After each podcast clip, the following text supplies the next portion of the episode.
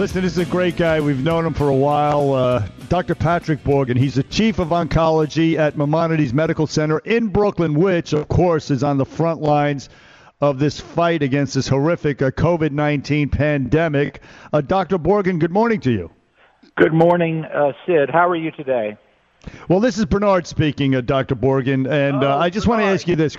The, the, my question to you is this, Dr. Borgen, and I appreciate we appreciate your work, uh, being on the front lines. It's it's got to be the most difficult thing you've ever experienced. But the governor and the statistics seem to indicate uh, now, even though we had a horrific couple of days, uh, it seemed to indicate that the the the so-called curve is flattening.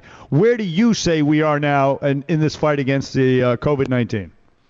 Yeah, I, I think that uh, it's a it's a mixed day. We've got an appalling uh, rate of death, uh, which continues to go up. A couple of days ago, we doubled the number of lives lost on 9/11, and we're going to see that for the next week or two, and I'll explain that in a minute.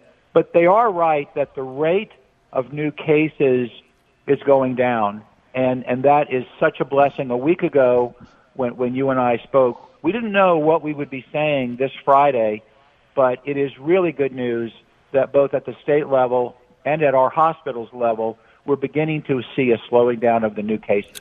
Uh, Pat, this is Sid. Not just a slowing down, but it is plummeting. We're talking about from a thousand a day to 200 a day. That is 80% gone. And look, people are going to die. Unfortunately, it's heartbreaking, but a lot of those folks have been in the hospital for a couple of weeks and they are passing away. That's why those numbers are where they are. But those numbers will drastically reduce if, in fact, 80% of the folks are no longer being admitted to hospitals. Yeah, there's no question, Sid. There's no question. And I'll tell you what the healthcare leaders are thinking, but they're not saying. Our biggest fear a week ago when we spoke was that hospitals would be overrun, that we would not have enough healthcare professionals, beds, ventilators, medications, and that the doctors and nurses would have to make crucial decisions in who lives and, and who, who wasn't going to live. And, and it looks like we've avoided that. And, and nobody's saying it. Everybody's thinking it. Everybody's praying for it. But that was our biggest fear a week ago. Dr. Borgen from Maimonides Hospital. Doctor, let me ask you this uh, generic question here. What have we learned so far, would you say, about this virus? Yeah, we've learned a lot, unfortunately. Um, we know, for example, that one of the things that this virus does that we did not anticipate is it makes blood in the body clot more easily. And so we're seeing a sharp increase in heart attacks. We're seeing an increase in strokes, in, in blood clots to the lung. We also saw that in the last five days, NY, uh, the New York Fire Department has actually pronounced 1,125 people dead in their homes. And overwhelmingly, those are COVID patients who were not tested, were not treated. That's eight times the normal average for that. And, and a lot of these patients are having, you know, strokes or heart attacks or pulmonary emboli tragically at home. You know, Pat, I'm a pretty thick-headed guy, pig-headed, and look, I'm not a doctor. You are. You're not just a doctor. I believe you're the best oncologist in the country.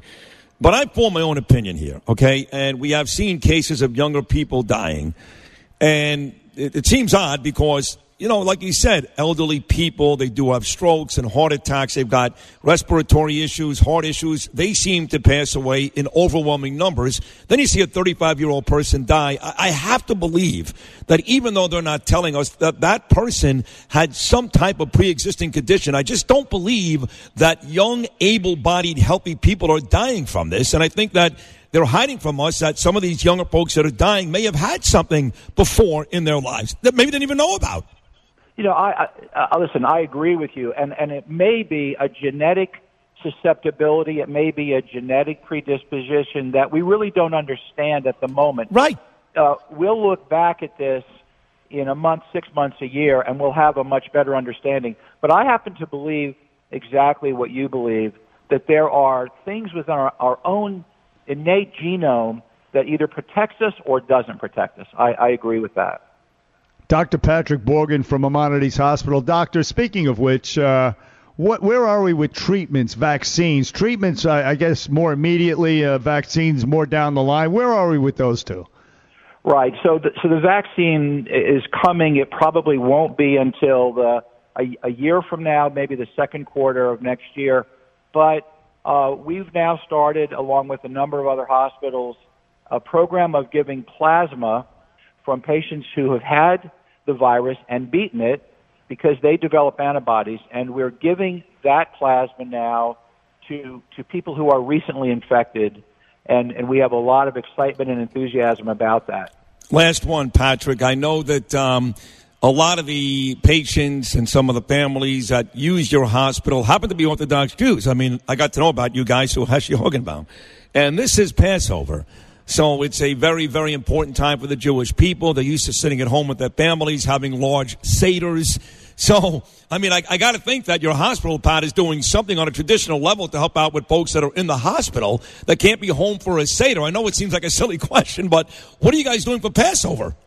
Yeah, well, we we just talked about the, the reduction in, in new cases, and that, that's a result of social distancing. So, as hard as it is, what we're seeing is a lot of uh, Zoom Seders and virtual Right, Seders. right. I think the community's taking it very seriously.